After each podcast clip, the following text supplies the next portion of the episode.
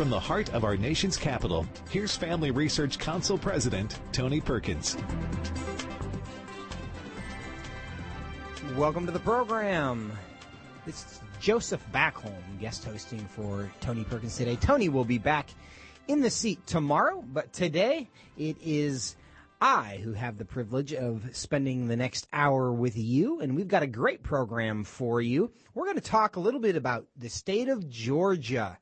Georgia on my mind, and Georgia's on a lot of people's minds because of the implications for the Senate race. And we're going to talk to Dr. Victor Davis Hanson about that in just a moment. And we're also going to get to a tragedy in Mozambique. We uh, here at the Family Research Council, we care about international religious freedom, and there are a lot of stories and things that happen internationally that we need to be in prayer about, and we cannot be unless we are aware of them. And we're going to bring you what is truly a sad story, but an important story that you need to know about out of Mozambique. Also, we are going to talk about what's going on in Massachusetts. What is the abortion industry trying to do there. Another story that uh, you won't necessarily want to know about, but you should know about. And then finally, uh, we're going to close the hour off today with a conversation about California. Are voters in California finally ready to revolt? Just maybe. We've got a little bit animal farm uh, going on in the state of California. Four legs good, two legs better.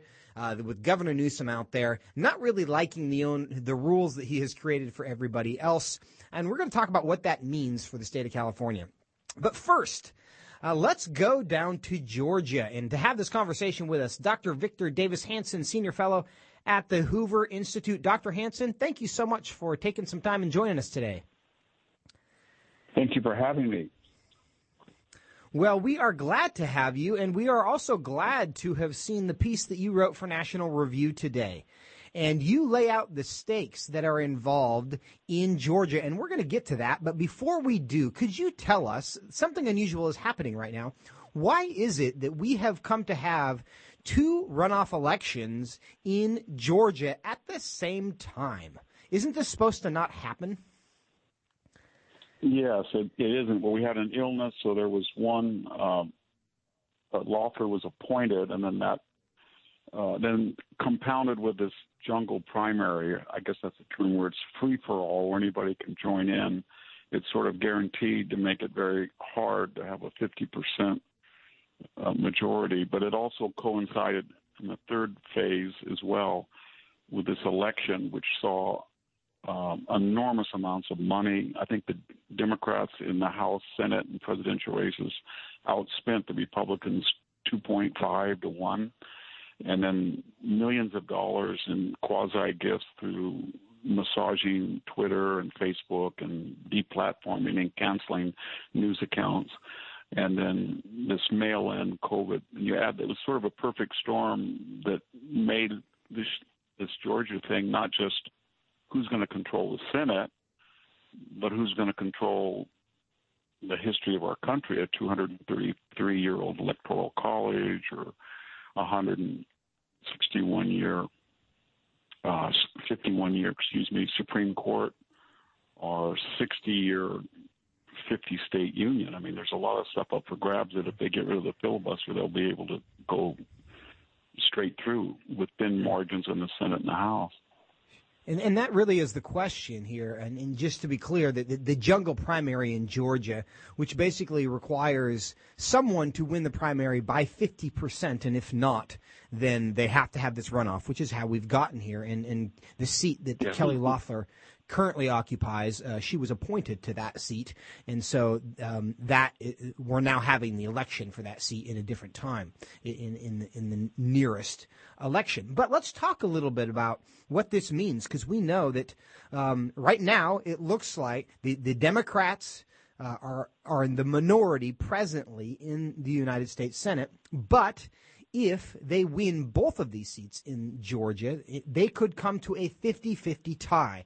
And with a Biden Harris administration, Kamala Harris would become the president of the Senate, and she would then be the tie breaking vote. And we're concerned about what that might lead to. Tell us why we should be concerned. Well, the I think everybody has to realize that we have there's a modus operandi that the Democrats are using now that they had used uh, very successfully in 2018 to flip the House. Remember then, the party was way to the left in their hatred of Donald Trump, but they ran candidates they said were either veterans or Chamber of Commerce approved or centrist. None of them turned out to be centrist, but that was the narrative. And they all got in, and then, of course, they impeached Donald Trump and they went hard left. And now they're doing the same thing uh, as we're seeing with Warnock Ossoff in Georgia. So they're both hard leftists, and they're going to pose as uh, sort of Bill Clinton 1992 moderates. And then we know that the media is going to come in and declare through their pollsters that they're both way ahead to discourage the vote. And we're going to know that Twitter and Facebook will do what they did during the last two midterm and general election. And then Can, we're I'm going to have get your ideas. You know, just just to finish very quickly, we're going to have people like Tom Friedman suggesting that Andrew Yang, you move temporarily to Georgia, which is a felony, in order to vote and then leave. So it's going to be, a, and then mail in. It's going to be a wild, dangerous situation. Yeah, on the on the issue of running to the center and then governing from the left, do you think that the public uh, is is buying that? One of my interpretations of the most recent election, um, even if Biden is ultimately determined to have been the winner of this race, is that the public is not buying what the left is selling generally. We see that in state legislative houses. Uh, we see that, well, I think already from what happened in Congress, the Democrats were expecting to make major gains in the House, and in fact, they have uh, what looks like a significant loss in the House. Do you think that it is going to continue to be effective in the future for uh, members of the Democratic Party to um, campaign as moderates, though they consistently uh, govern pretty far to the left? Well, it shouldn't be. I think your points are well taken, but that's only one quiver in their and uh, one arrow in their quiver because it's it's part of a larger modus operandi. So yes, you, you can't completely lie to the electorate again and again and again and deceive them, but how does the electorate find out the truth? If the electorate finds out the truth through what? Television? Or they watch movies, or they watch professional sports, or they go on Twitter or Facebook or so, any social media, or they watch network news, or they watch cable news, or they watch Fox, and they have so many levers of influence that when you read, uh, just to take that Warnock is a you know a moderate uh, man of the cloth, and he's a, uh, a civil rights leader in the tradition of Martin Luther King, and I've read that, not that he was an advocate of Castroism and pretty much said pretty racist things and also anti-Semitic. But you won't find that if you Google his name. You'll have to go down to about five pages of searches to find anything negative. What I'm getting at is it's sort of an Orwellian world that these institutions, the university, the media, big tech, social media, entertainment, Hollywood, the Progressive Party have created that it, it makes it a, a, strategy that otherwise would not be viable. It, it gets it, it is viable, and we we did very well. We the Republicans did very well in this House election. But if you look at the individual races that we flipped, I'm speaking on California, where my congressman of two years that was defeated through vote harvesting, David Valadao, was just nip and tuck. We only did it by the smallest of margins, and it should have been a, just a no-brainer given what we saw in the streets this summer and out, out, outright endorsement of not funding the police, you would think that all of these races would have been busted wide open. There were a few, you know, Susan Collins, Mitch McConnell, but it's amazing how close they are, and that's because of the the variety of influences that they have at their disposal and big money. We have to forget that the money in America today in the Fortune 400 is not conservative. It's mostly left wing. If you go down name by name, and see where that money goes to, whether it's social, you know, Wall Street or Silicon Valley or entertainment or media fortune. I, I, think that point is is well taken and well proven at this point. That uh, despite what the uh, what the narrative has been about the respective parties over the last century, it really seems to have flipped, where the Democrats are now the party of the elites, and the Republican Party, especially the Republican Party of Donald Trump, has become the party of the working class. Now, you in your article again published today in National Review, and I would commend everyone to go uh, find that and read it. You paint a fairly disturbing picture of what could happen if the left had a monopoly control in Washington D.C. and walk us through that path of what what do you think yeah. is the worst case scenario for us? Well, I'm not an alarmist, but if they win the Senate, they have said they're going to end the Senate filibuster. So they would not need 60 votes. They would just need a deadlock, and then uh, Vice President Harris would vote, and they would keep. They have much more discipline than the Republicans. They they have in the past. Everybody knows that. And so, what would they do with that 51 vote power? Given the president would sign a bill and the House would also pass it the first thing they do is get rid of the electoral college. You say you can't do that. You have to do it by constitutional amendment. But they have found a way by pressuring state legislatures to vote that their their electors shall be pledged to the national winner, not their particular state winner. And there are about 240 votes. They don't have to get all the states. They just have to get 270. So they're putting a lot of pressure on that. There's nothing in the Constitution that says that you have to have a nine person Supreme Court. They can change it tomorrow if they want. They've never done it because we knew in the first 80 years of existence that was a terrible thing that it wasn't in the Constitution because the number varied and gyrated. But since 1869, it's been constant at nine for obvious reasons. And when FDR tried to court pack, it sort of boomerang, but it also sent a message, you know, better you better become liberal. I'm going to try to do this again. But they're going to do that, and they have the power to do it within 24 hours if they want to. I think they're also. We, it is true that the Constitution says the state legislature shall adjudicate voting for national elections, but it has a very important qualifier. Uh, uh, unless the U.S. Congress wishes to intervene, and they have, they have for the 18-year-old vote, women's suffrage, and there was a bill up last two years ago that was defeated that basically said mail-in voting, no ID required, early voting, mandatory. Uh, eight, you'll see ex-felons will, will be eligible, 17-year-old vote.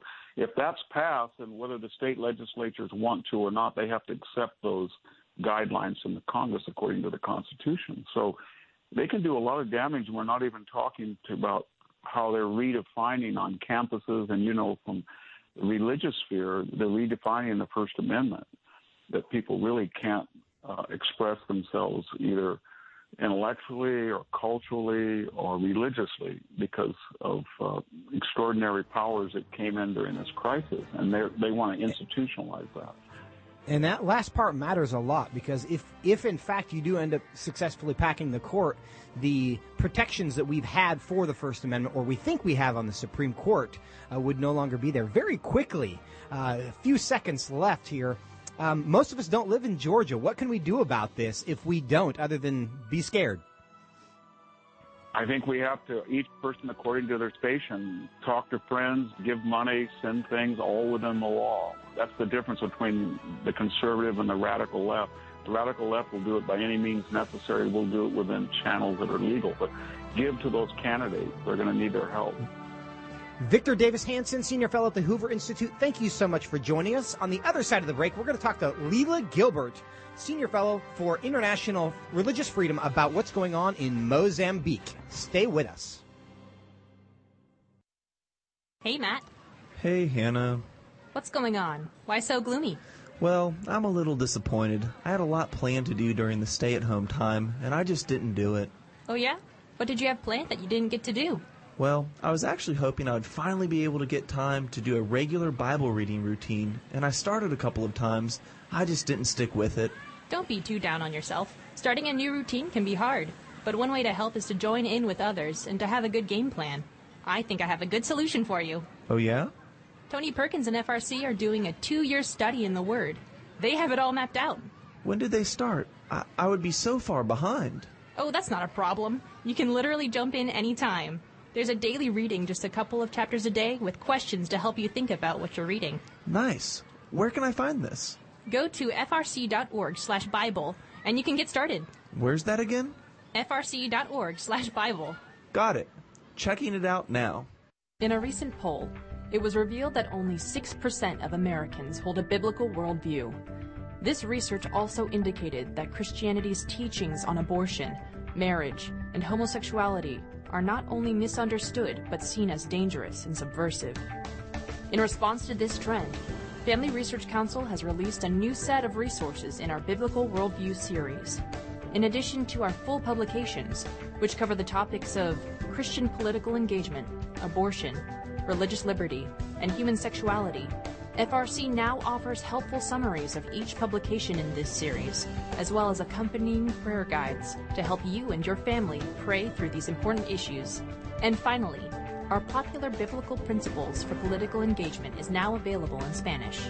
All these resources are free and available at frc.org/worldview. Again, that's frc.org/worldview. Masculinity in America has never been under attack the way it is today. We've reached the point where the term itself is considered toxic or offensive to many. The consistent message in our nation is that masculinity by nature is bad and is the root cause of many of the problems plaguing our society. From his experience as a military combat officer and ordained minister of the gospel, Lieutenant General William Boykin has seen and dealt with firsthand the breakdown of leadership in our nation by the lack of godly men living lives of biblical purpose. In his latest book, Man to Man Rediscovering Masculinity in a Challenging World, he addresses the essential elements of manhood as a provider, an instructor, a defender, a battle buddy, and a chaplain, and explains how to personally develop these traits and pass them to the next generation. Get your copy today of Man to Man wherever books are sold.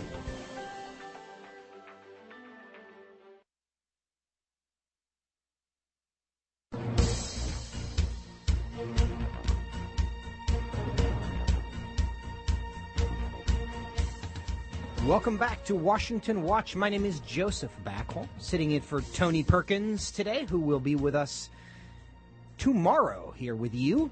And we are going to bring in Lela Gilbert, who is a senior fellow for international religious freedom here at the Family Research Council. And she uh, brings us today a story, and she wrote this about this in Providence Magazine, eh, which is an it's an important story, and I would commend you to it, um, or it to you, rather because this is a most of us you know in our western world in our american lives um, life is pretty good for most of us, and, and we we quibble and quarrel and, and sometimes complain about religious freedom and the threats to our freedom. Um, but we really do live in a in a privileged, in the in the correct sense of that term, I think, environment when it comes to religious freedom. And because of that, and because our news basically covers stuff that concerns us, we often don't hear about things uh, in the rest of the world that are actually really, really concerning. And I think we need to know about, not only to give us context, but also so that we can, uh, in a very biblical sense, bear one another's burdens and pray for those who are in much more difficult situations than we are. And Lela, thank you for taking some time to join us today and talk about this. Well, thank you, Joseph, for for inviting me. It's such a sad story, and it really does need to be told. Yeah, please then do tell the story a little bit. Give us a little background. Um, many people probably can't even identify where Mozambique is on a map, but tell us what happened there and, and why we should be concerned about it. Yes, well, I had to look at a few facts for myself. I knew the name and I knew where it was, but I, I didn't know much about Mozambique. But what happened was last week, on the 10th of the month, uh, there was a massacre of 52 uh, Mozambique uh, people, and it looks like many of them were Christian. Uh, nobody knows for sure, but they weren't just killed. They were uh, beheaded, and their bodies were cut apart in a sort of ritual way. Um, it was it's so horrifying that it's really hard to believe that this could happen in today's world. But um, we're looking at the activities of another branch of ISIS, uh, an African branch, and this is not an unusual story if you talk to people from Iraq and and those in the Syria region. So. Uh, yeah, it, it's just so shocking and horrifying, and trying to put it in place with what, as you said, with our lives, whatever things go wrong, we're not faced with that kind of brutality. this really is, uh, to, to my mind at least, it's unimaginable that something like that could happen. What are the why did this happen? Is this this is ISIS? You said maybe they're Christians, maybe they weren't that, that were killed in this way. Um, what are the what are the theories about what the motivations for the killers were? There is good reason to think that this was uh, at a, a, Christian village or adjacent to a Christian village. Uh, the theories are, as usual, um, people that are more secular and don't have any understanding of the religious nature of terrorism, and particularly ISIS terrorism, which is very clear if you read what they say. But they they say, well, these people, um, somebody just needs land, and they're confiscating land, and they have to kill people to make sure they uh, appear to have power, and so it's explained in a way that has nothing to do with the religious Islamist orientation of this group. And we know quite a bit about ISIS. And this group is clearly affiliated with the original ISIS and its directors.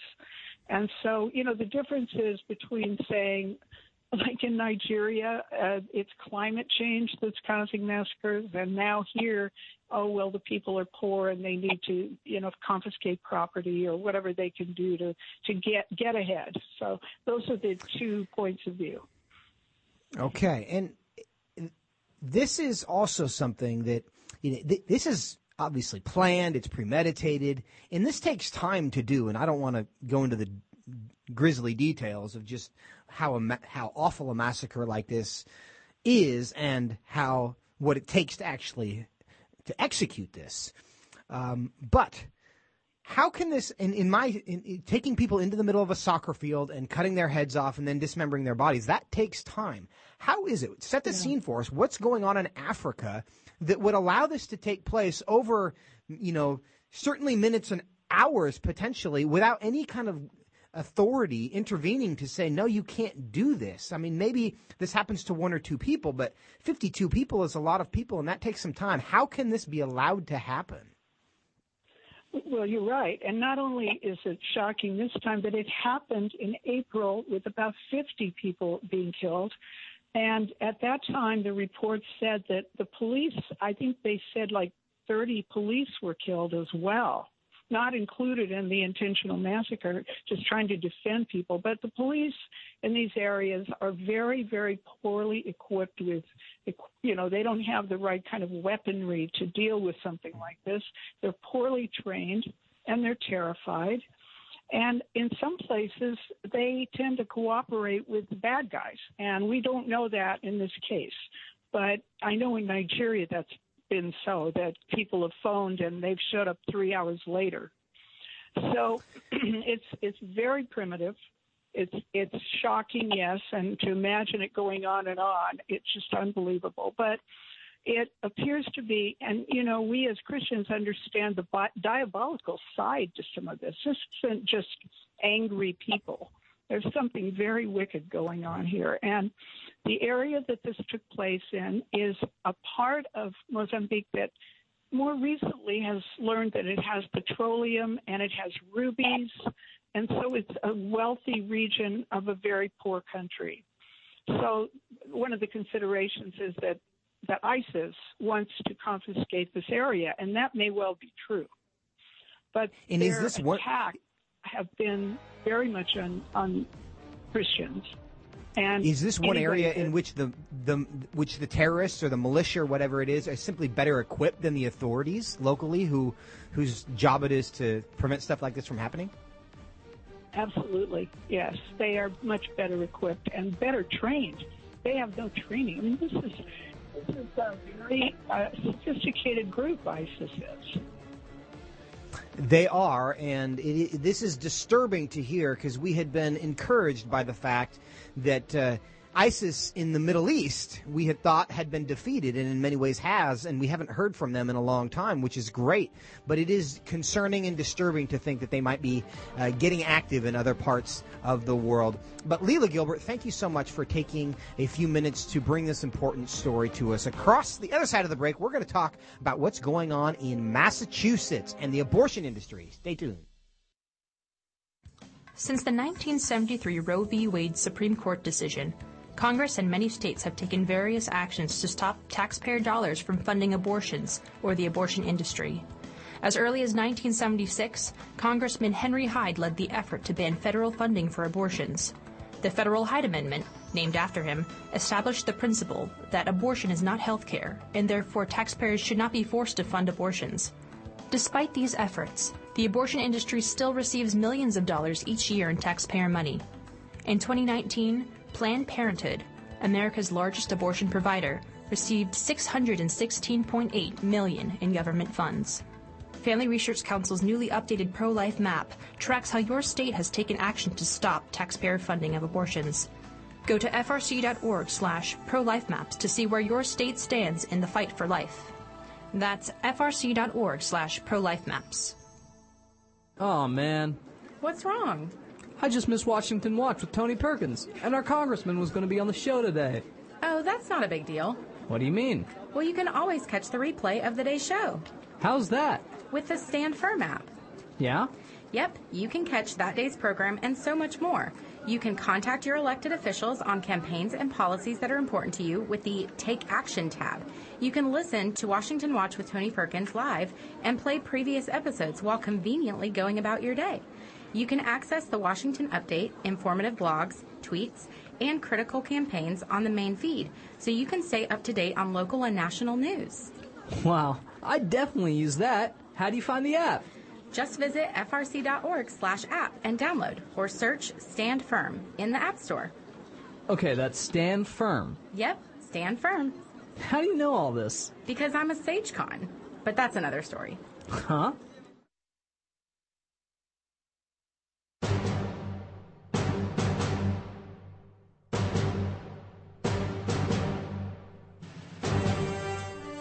Welcome back to Washington Watch. Joseph Backholm sitting in for Tony Perkins today. Earlier in the program, we talked about Georgia and why the left is so interested in winning those two Senate seats so that they can have a monopoly in Washington, D.C. And sometimes you can get a clue as to what the left would like to do in Washington, D.C. with a monopoly by looking at states where they have uh, monopoly or close to monopoly control to get a hint it is at what it is that they would like to do. And in order to have that conversation with us, we are going to bring in my good friend and the president of the Massachusetts Family Institute, Andrew Beckwith. Mr. Beckwith, thanks for joining us. Joe, thanks for having me on. And you're right; it's it's not 100% a monopoly, but uh, the Massachusetts State Senate, for example, right now it's 37 to three, uh, so it gets pretty close to monopoly. 37 to 3. And I, I wasn't even thinking monopoly as in everyone of the same party. I was thinking monopoly of control of all three branches, though I know that your governor is actually a Republican, which I want to get to in a, in a second. But um, 37 to 3, for those three in the, in the uh, Senate there in Massachusetts, that has to be a uh, lonely caucus meeting. Yeah, no, it is. It is under a lot of pressure and uh, can be very frustrating, particularly on these issues where uh, you've got not only the uh, supermajorities in both the House and the Senate. Uh, you've got a governor that, that typically is uh, pro-abortion, although he has expressed some hesitancy uh, on this bill because it's so extreme and it's being rammed through as a budget amendment, um, of all things. Well, before we get to the the procedures and, and how this is being pushed through, tell us a little bit. I know that they are sure. calling it the Roe Act. You have a different right. term for us for it. Um, give us a little background on what this is and what they're trying to do.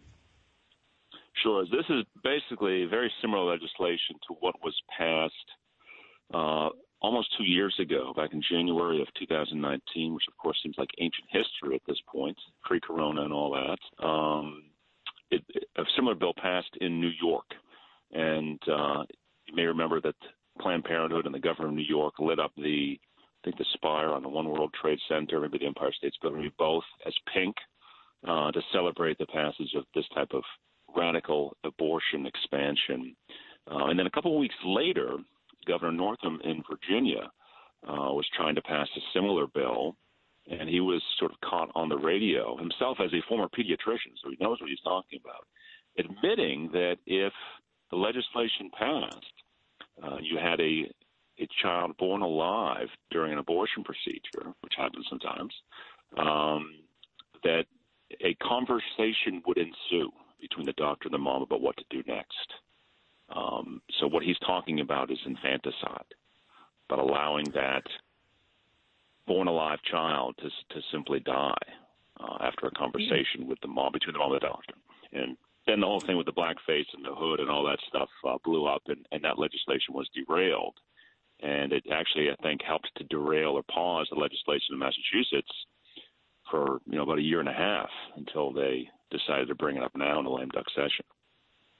So they're back at it, and, and it really, I think, Yep. that story reminds us, you know, it, with all the problems that the world is facing, you know, coronavirus. I'm sure the budget in Massachusetts is struggling like it is everywhere else. That this legislation would be a, a priority, and it really does. Um, it's just g- further evidence of how important abortion is to them. Now, tell us. I mean, I know, at least I suspect, uh, that Massachusetts already has some pretty favorable laws for the abortion industry. What primarily does this change? Why do they think this is worth making such a priority? Well, I mean, some of it's political posturing. Uh, they're very mad about uh, Justice Ginsburg being effectively replaced by Justice Barrett. Um, but even if Roe v. Were, Roe v. Wade were to be overturned, um, or something to that effect at the Supreme Court level, the laws in Massachusetts um, under our state Supreme Court and the statutory laws are still pretty favorable towards abortion. Um, you can have abortion for basically any reason up to 24 weeks, and after 24 weeks, uh, the doctor would just have to show that there would be substantial harm of grave risk to the mother's life, or physical or mental health. And of course, that mental health uh, clause basically covers almost any circumstance um, you can imagine, really, if it's if it's pushed. And I don't know of any there haven't been any, any prosecutions criminally of, of violations of that that I'm aware of. Now, interestingly, what the proponents like to talk about is they've added language to the bill that says you can have an, an abortion, a late term abortion, 24 weeks or later, um, if there are lethal uh, fetal anomalies present. And they, they use that language a lot. Now, it's just a talking point that's been inserted into the legislation because that's already covered by the risk to mental health. Because, you know, as a former prosecutor, I can tell you there's there's no way you're going to be able to convince a jury um, that that if a mother gets up on the stand and is in tears, uh, and a doctor confirms that look, having to to carry this child to term um, with these lethal fetal anomalies and would be dying a, a grievous, painful death shortly after birth wouldn't cause some kind of emotional harm or mental health harm. Um, so that's already covered. They just have that as a talking point. Andrew, in a, in a couple seconds, tell us you have a Republican governor. What do you think he would do if this is passed by the House and the Senate?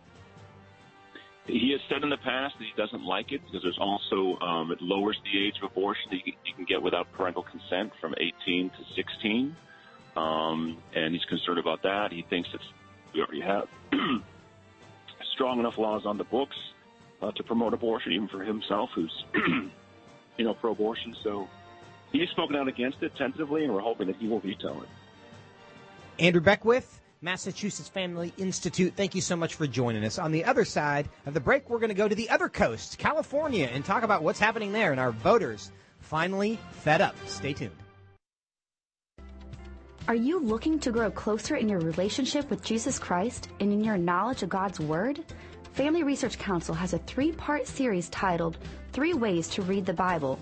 This series shares helpful ways to be encouraged and directed by God's truth by observing the text of the Bible and applying it to your life. There is no better time than now to get to know God through His Word by looking into the Bible to see what it says about itself, God, and humanity. There's no better time than now to begin devoting time to the Lord and to seek out His meaning for you. This blog series is a great primer on opening your eyes and heart to Him through the Bible amid the toils and troubles of today. Check out this helpful resource and learn how to read the Bible with not just your eyes, but with your heart and mind as well. To learn more, visit frcblog.com slash ways to read. That's frcblog.com slash ways to read. When President Donald Trump announced his nomination of Judge Amy Coney Barrett to the Supreme Court, critics were quick to point not to this qualified nominee's record, but rather to her religious affiliations as a reason she ought not be allowed to serve as a Supreme Court justice. In an increasingly secular culture, it is not only the media that views faith as problematic for those appointed to judicial positions. Senators, particularly Democrats, have inappropriately interrogated nominees with comments and lines of questioning spanning theology, congregation membership, and associations with faith based nonprofits, all seemingly with the intent to discredit the nominees. Family Research Council recently released a publication addressing this important issue. To learn more about what the Constitution says about religious tests, visit frc.org slash religious tests. That's frc.org slash religious tests. The rapidly changing moral landscape of the 21st century presents a challenge for Christians committed to biblical sexual ethics. An uprising against morality has overturned centuries of norms concerning the family, marriage, and human sexuality. Secular culture is not the only challenger of Christian sexual ethics. Increasingly, theologically liberal churches and denominations are rejecting the church's historic teaching on marriage. As a result, Christians are facing increasing pressure to compromise the Bible's teaching on human sexuality. How should Christians who are committed to God's Word respond to these challenges? What does the Bible teach about sexuality? Family Research Council has a new publication that presents the biblical principles for human sexuality. It lays out a survey of culture, scripture, and church history that will help pastors and all Christians meet modern day challenges to biblical sexuality with truth and love. To access this publication, visit frc.org slash human sexuality.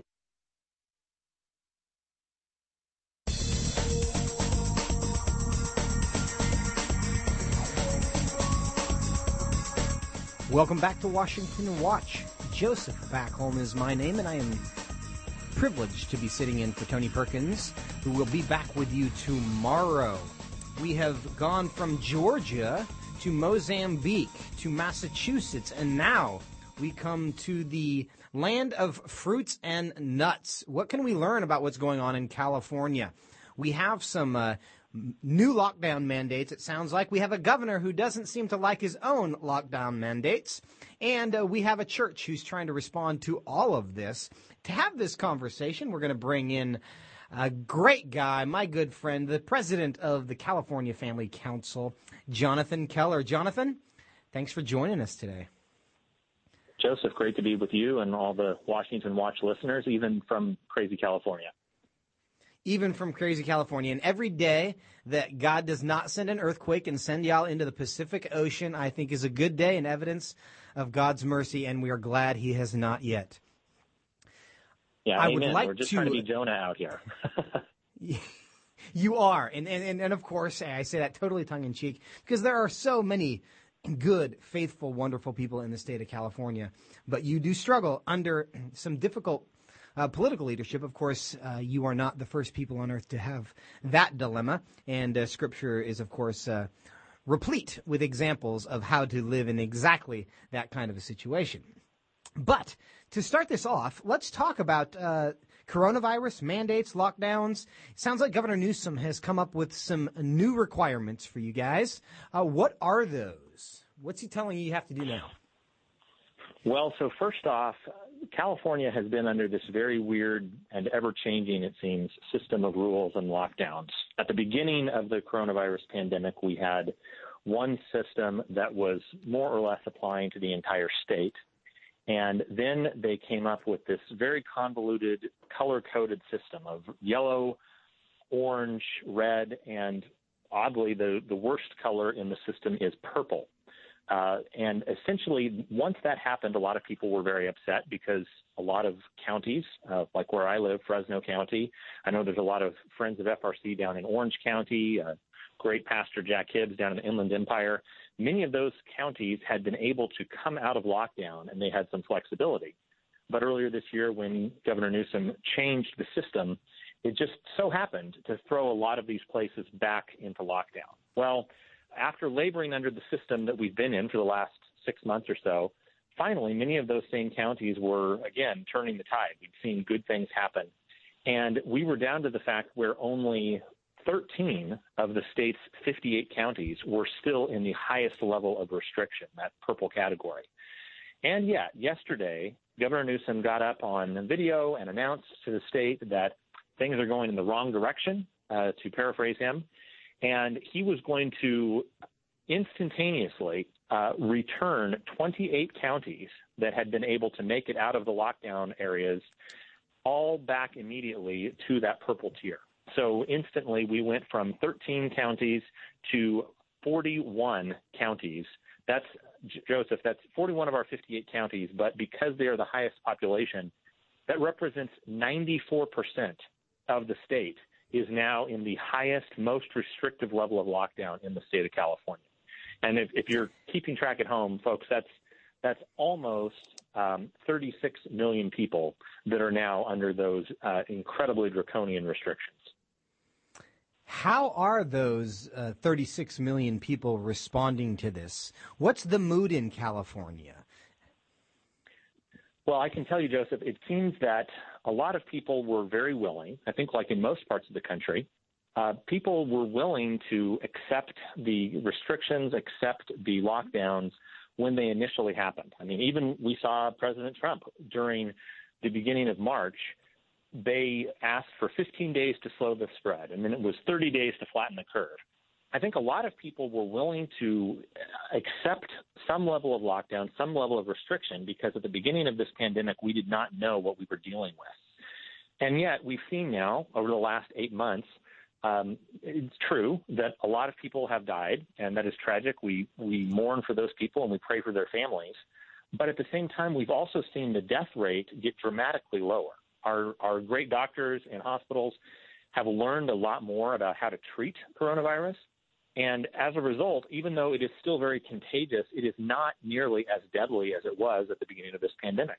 Uh, particularly if, unlike um, uh, Governor Cuomo in New York, if you don't send sick patients back into nursing homes. Um, if you take pretty basic common sense precautions, uh, this is something that can be manageable. And yet, what we're seeing now is California tightening the screws and making things even more aggressively uh, restrictive. And at the same time, Joseph, this is where I think a lot of Californians are really beginning to um, become fed up, is putting it mildly.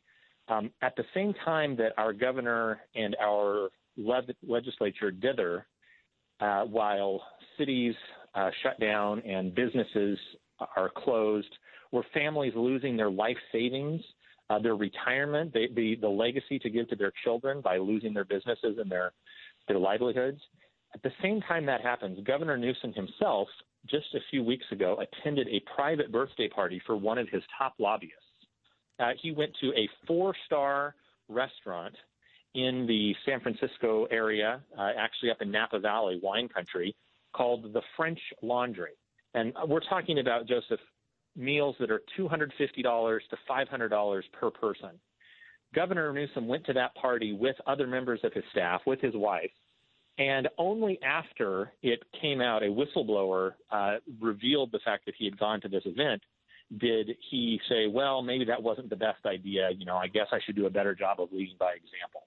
But it makes you wonder if that's what he got caught for, how many other of our uh, rulers in Sacramento or in Washington D.C. I mean, we've seen already Nancy Pelosi going and getting her her hair done at a black market hair salon, but how many of our uh, betters in public office are secretly violating their own lockdown rules, and yet we're just never hearing about it? Well, I think that's a great question. There, there is a bit of an animal farm to this for me where the rules are different for the elites than they are for the regular people.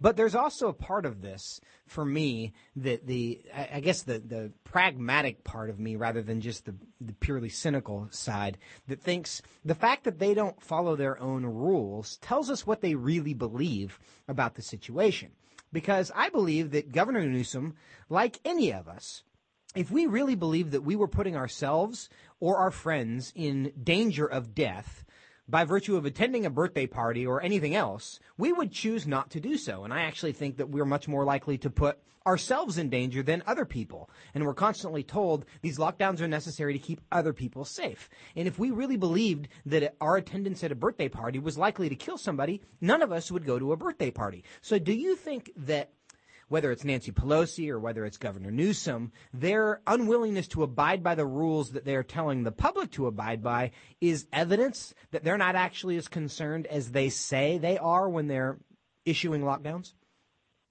Well, I think that's absolutely the case. And, and Joseph, I'll give you another example. It's not just the highest profile members of the ruling class. I mean, Nancy Pelosi, obviously the Speaker of the House of Representatives, uh, incredibly powerful position. Governor Newsom, uh, Governor of California, incredibly powerful position.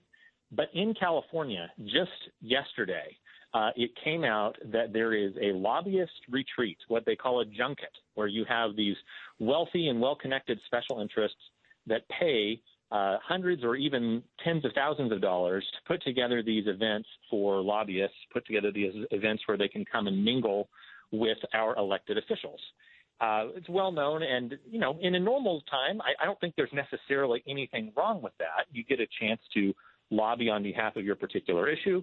I know, Joseph, you and I have been to those types of events in the past where we're talking about faith, family, and freedom. But in this case, many of the events that you and I would normally attend have been canceled. You know, uh, in in the case of FRC, you guys did an amazing job with the virtual event of Values Voter Summit, but as a result of the restrictions in Washington D.C., Tony and your team decided they weren't going to host a in-person gathering this year in the District of Columbia. Well, apparently that's not what California lobbyists and legislators have decided. There is a a junket going on right now in the state of Hawaii on the island of Maui. And there are California legislators uh, joined by legislators from around the country that hopped on a plane or multiple planes in some cases, flew to Maui and are now mingling together in secret, you know, enjoying, I'm sure, some cocktails and some food, walks on the beach. And they are doing that while at the same time, literally the same week that this is happening, uh, the public health officer from California is telling Californians that we need to cancel Thanksgiving this year. You know, Jake Tapper well, from CNN is saying maybe we need to cancel Christmas. Well, Jonathan, I think there's no doubt that that little junket that they're on in Maui is they they are figuring out how to save the world from global warming, no doubt, as well as relieve all the coronavirus uh, poverty that it has brought on. So I, I think maybe we shouldn't be too cynical because I'm sure that they're saving the world from the beach in Maui, and we should all, frankly, be thankful to them for it. But yes, let's talk. Know, I, I wish that things were that simple. So. We we all do. Actually, I think I think that taxpayers are a little resentful when they hear about politicians being on these um, these you know, vacation might not be the right word, but that's what it looks like to people who are just kind of working their nine to five and that they see that their elected officials are in, you know, Maui or in some other beautiful sunny place where they, on on official capacity, right? It does it does look right. a little less like public service and a little more like I'm part of the ruling class. But I want to I want to talk a little bit about how the church the churches specifically are handling this, um, because we know John MacArthur got a lot of ink uh, because he had resisted the lockdowns months ago. Um, tell us a little how these how these new round of lockdowns are affecting the churches and how the churches are responding to them now. Well, I think what we're going to see is, especially with Thanksgiving coming, but even more so with Christmas coming, we're going to see a whole new phase of resistance from churches and people of faith. And I think it's really going to be kind of a, a little bit of an ultimatum because at the beginning part of the pandemic, again, remember, Joseph, uh, especially in California, you can you can get away with hosting a church service outside in the spring. Uh, you know, in the summer, it can be pretty warm in some parts of the state. Here in Central California, where I'm at, it can be you know, triple digits. But even so, I attended several church services this summer uh, with my family outside, sitting in the shade, either in the early morning or in the late evening, and that's doable. But these new restrictions, the purple tier that we've been talking about, uh, that is going to require for all of the counties that are within that purple tier they're going to be required now to not host any indoor church services. And we say this as temperatures across the state and around the country are dropping, uh, as the rainy season is starting. And I think a lot of churches are really going to have to ask themselves uh, at what point do we begin to say, you know, respectfully, uh, no. Uh, I, I, we have paid attention, we have been gracious, we have been respectful and obedient, but at a certain point, we have to ask ourselves: Is it appropriate for us to allow the state to continue to restrict things? And let me uh, let me read you, Joseph. This is from Republican Assembly Member James Gallagher, who's a very strong Christian up in the Yuba City area. This is what he said online. He said, The governor and state bureaucrats can color code counties and change rules as they go, but the basics remain the same. We are all free people who can exercise our freedom responsibly. The government can only take what you let them. I don't think you should close your business, church, or school. I would encourage you to keep them open. I don't think you need to cancel Thanksgiving. Well, I think that that is a sentiment that you will find more and more people adopting because there. Your, I, I think your earlier point that there's a lot of uh, there's a lot of understanding early in this that people want to cooperate. Nobody wants to put themselves uh, in in front of the interest of their community, and certainly nobody wants to be responsible for somebody else's death. But I think there's growing skepticism and concern about uh, the nature of this, how long this is intending to last, and whether the uh, whether the uh, cure is actually worse than the disease at this point. Now, Jonathan, uh, pivot here in the last couple minutes that we have with you. Electorally, uh, one of the conversations, one of the results of the, the election nationally is that the Republicans did a lot better in the House than a lot of people expected them to be, to do, and that includes in California. Do we do you see any kind of tide turning? Republicans picked up several seats in California. Do you think that has anything to do with the lockdowns? Is the general political climate? Is that something that you expect to continue? Well, you know, I think it will be interesting. Um, I, what I would say is it's probably a little too soon to tell. Um, the good news is, as you said, Joseph, that even though Joe Biden very handily won the state of California, uh, we did see elected Republicans up and down the ballot throughout the state do better than I think a lot of people expected. And the exciting thing for me, in particular, going back to the Southern California, Orange County area, uh, California conservatives are going to be sending two pro life Republican women. In fact, uh, two pro life Republican Asian American women to represent that region in Washington, D.C. And I really am excited because I think it, it helps to put a, a little bit of a different face on the Republican Party, at least from California. And I think if you see a lot of people in California, if they have to choose between having someone like Nancy Pelosi be the face of California, or a pro life woman like Young Kim from Orange County represent the face of California, I think a lot of Christians would much rather see someone who is accomplished, uh, a great person, but is also pro life representing us in Congress. Jonathan Keller, president of the California Family Council. Thank you so much for your time, Jonathan. Our prayers are with you in California. You are doing a great job in a tough place, and we are thankful to you and all those with you who are doing it. Thank you so much. That's what we got for today's program. Re- remember, this stuff matters, whether it's Mozambique, Georgia, California, or Massachusetts. We'll see you next time. Washington Watch with Tony Perkins is brought to you by Family Research Council and is entirely listener supported. Portions of the show discussing candidates are brought to you by Family Research Council Action. For more information on anything you've heard today, or to find out how you can partner with us in our ongoing efforts to promote faith, family, and freedom, visit TonyPerkins.com. Also, to leave a comment about Washington Watch, call our watch line at 1 866 372 7234. That's 1 866 372 7234.